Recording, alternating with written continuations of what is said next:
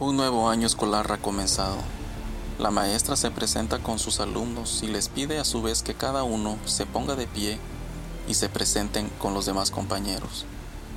La petición es que digan su nombre y cómo les gusta que los llamen. Obviamente no faltan los chistes, burlas y todo aquello que hacen los jóvenes de su edad. Pasan las primeras horas y como es el primer día la profesora impone las reglas del salón e insta a los jóvenes a que formen una directiva escolar. Pero entre tanta presentación el tiempo se les va volando y no logran hacer todo lo programado para ese día, teniendo que dejar en pausa todo para el día siguiente. El segundo día, todos los alumnos, o al menos la mayoría, siguen entusiasmados porque es el noveno grado. Es uno de estos años donde suben de categoría. Ya no son simples estudiantes, hoy son estudiantes próximos a graduarse de la educación básica, y esto los llena de orgullo. La directiva escolar se formó, eligiendo democráticamente a Alcides, un muchacho muy inteligente que tenía todo el apoyo de su clase clase con la que había compartido mucho desde hace muchos años. Aunque habían algunos alumnos nuevos que no lo conocían, el apoyo que tenía era tan abrumador que se dejaron llevar por la mayoría y votaron por él. Ya hubiera querido cualquier político tener los mismos porcentajes de voto para poder elegirse. Alcides aceptó entre bromas y con poca humildad, pero con mucho carisma la presidencia del salón de clases. Un dato que llamó poderosamente la atención de todos los jóvenes es que la profesora pidió a todos los alumnos que hicieran junto con ella una pequeña oración de agradecimiento a Dios y para poder bendecir el año escolar a los presentes y todo lo que se les ocurriera. Patricia, la maestra les informa que ella es la profesora principal de ellos, pero que cada materia tiene diferentes maestros, es decir, ellos tendrían seis profesores en total, pero ellos eran responsabilidad total de ella. Esto se los hacía saber porque la próxima semana comenzaban las clases regulares y los conocerían a todos. Era una forma sutil para decirles que la luna de miel escolar había terminado. Así comenzó realmente el año escolar. Las clases comenzaron a tomar forma. Los temas se desarrollaban conforme a lo establecido con el Ministerio de Educación y los jóvenes comenzaban su educación con el estrés característico. La rutina comenzaba con la oración que para algunos ya era tedioso. Después el presidente elegido democráticamente pasaba la lista de asistencia, mientras la profesora escribía algunos apuntes finales en el pizarrón para darle continuidad al tema que habían dejado pendiente el día anterior. Luego pasaban los otros profesores con sus respectivas materias. Ya pasado el segundo receso, llegó la hora de recibir la materia de estudios sociales. La profesora comentó que el sistema de educación que tenían era laico, lo que quiere decir que estaban separados iglesia del Estado. Por lo tanto, en las escuelas públicas no es permitido incluir temas religiosos en clases, mucho menos hacer rezos u oraciones.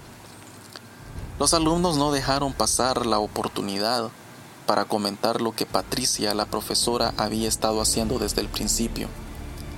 Camila, la profesora de estudios sociales, era una señora de 60 años, muy buena en su trabajo. Había comprendido que algo estaba pasando, sin embargo se limitó a decir que eso no estaba permitido. Todos en el salón de clases guardaron silencio. Al final del primer trimestre escolar, la profesora Patricia y sus colegas platicaban acerca de uno de sus alumnos y lo excelente que a éste le iba académicamente. Este joven era muy educado y tan aplicado en las materias que por decisión unánime, todos los profesores ahí congregados tomaron la decisión de promoverlo al siguiente nivel de educación.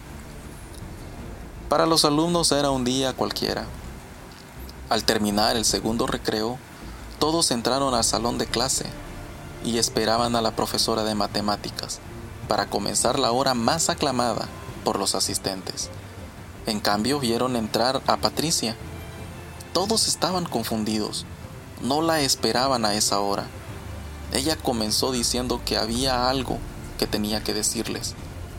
Comentó que entre conversaciones con sus colegas habían llegado a la conclusión que un alumno de este salón de clases estaba muy adelantado en cuanto al nivel de educación necesario para estar ahí y que sería promovido.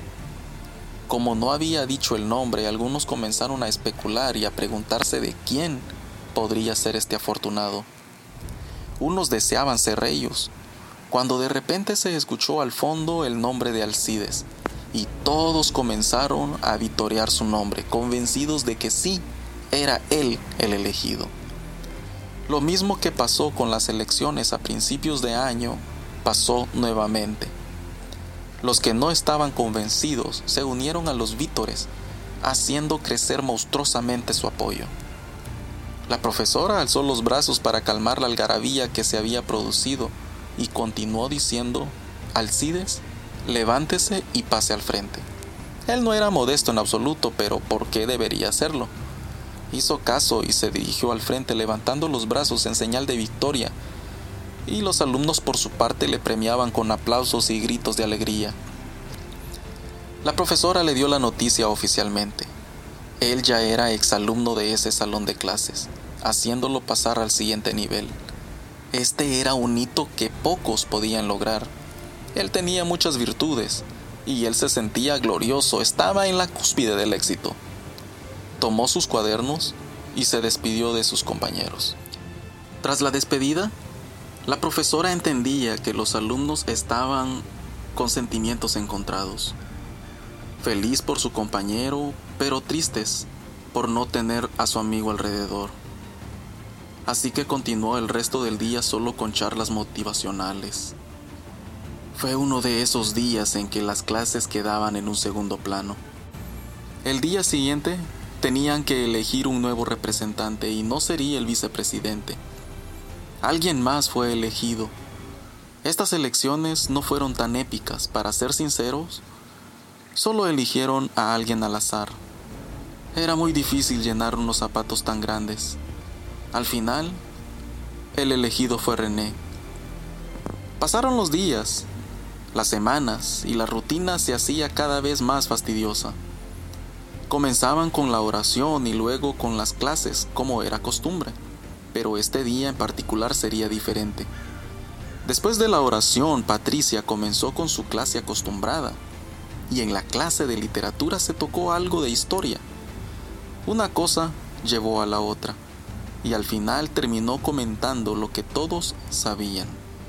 Las escuelas públicas son laicas. No faltó aquel que por cualquier motivo ya estaba harto y gritó, la oración que hacemos en la mañana es ilegal. La profesora sintió su disgusto y dijo que ella lo hacía porque todos estaban de acuerdo. Pero si él no sentía la necesidad de agradecerle nada a Dios, no tenía por qué hacerla. Para reforzar su punto de vista, hizo una encuesta para saber quién estaba de acuerdo y quién no. La clase de literatura de un momento a otro se convirtió en una maestría política. Era raro, porque aunque en los recreos todos se quejaban de la situación, a la hora de la encuesta todos parecían estar conformes con lo que los obligaban a hacer. Alrededor del segundo trimestre, la profesora se dio cuenta que René cumplía años y por casualidad tenía 13 galletitas Oreo en su bolso que quiso compartir. Cortó en cuatro partes cada galletita y comenzó a compartirlas. Nadie creyó que alcanzarían para todos. Nadie comenzaba a comer, a pesar que solo era un cuarto de galleta para cada quien. Todos esperaron hasta que terminara de repartir, bajo el asombro de todos aquellos jóvenes despistados. Las porciones alcanzaron para todos, dejando la mejor parte para la profesora. Esa misma semana, después de tal muestra de cariño y al que llamaron el milagro de las galletas, tenían clases con Lucy.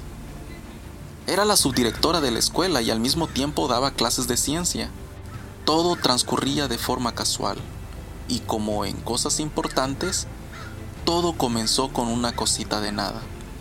Este día el tema eran las células y con este tema junto con la participación de los alumnos los llevó a divagar, pasando de células a hormigas, de hormigas a las abejas, y llegaron a cómo son los individuos en la sociedad.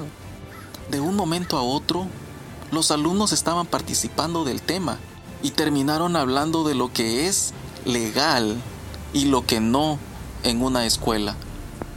Y todos al unísono comentaron la oración en la mañana que los hacía ser Patricia. De aquí todo se fue a la mierda. Parecía que inconscientemente en seis meses todos se ponían de acuerdo para este día.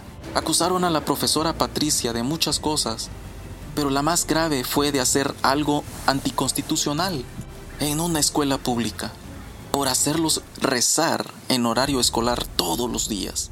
Es necesario señalar que todo esto fue por parte de los alumnos. Nadie más se vio involucrado, ni padres de familia, ni autoridades de la escuela, sin embargo, las consecuencias se dejaron sentir para la profesora. Obviamente Patricia estaba muy herida. Sus alumnos la habían lastimado mucho. A ella le llamaron la atención fuertemente por lo que había hecho y la separaron de la representación de los alumnos y sus responsabilidades para con ellos. Legalmente no podía negarse a darles clase, pero eso sería todo. Después de esto la vida escolar no fue igual. Ella llegaba cada mañana a dar su clase con una indiferencia muy marcada. Y todos sabían por qué. Nadie se atrevía a decir nada. Los alumnos habían aprendido algo. Sabían que tenían un arma muy poderosa.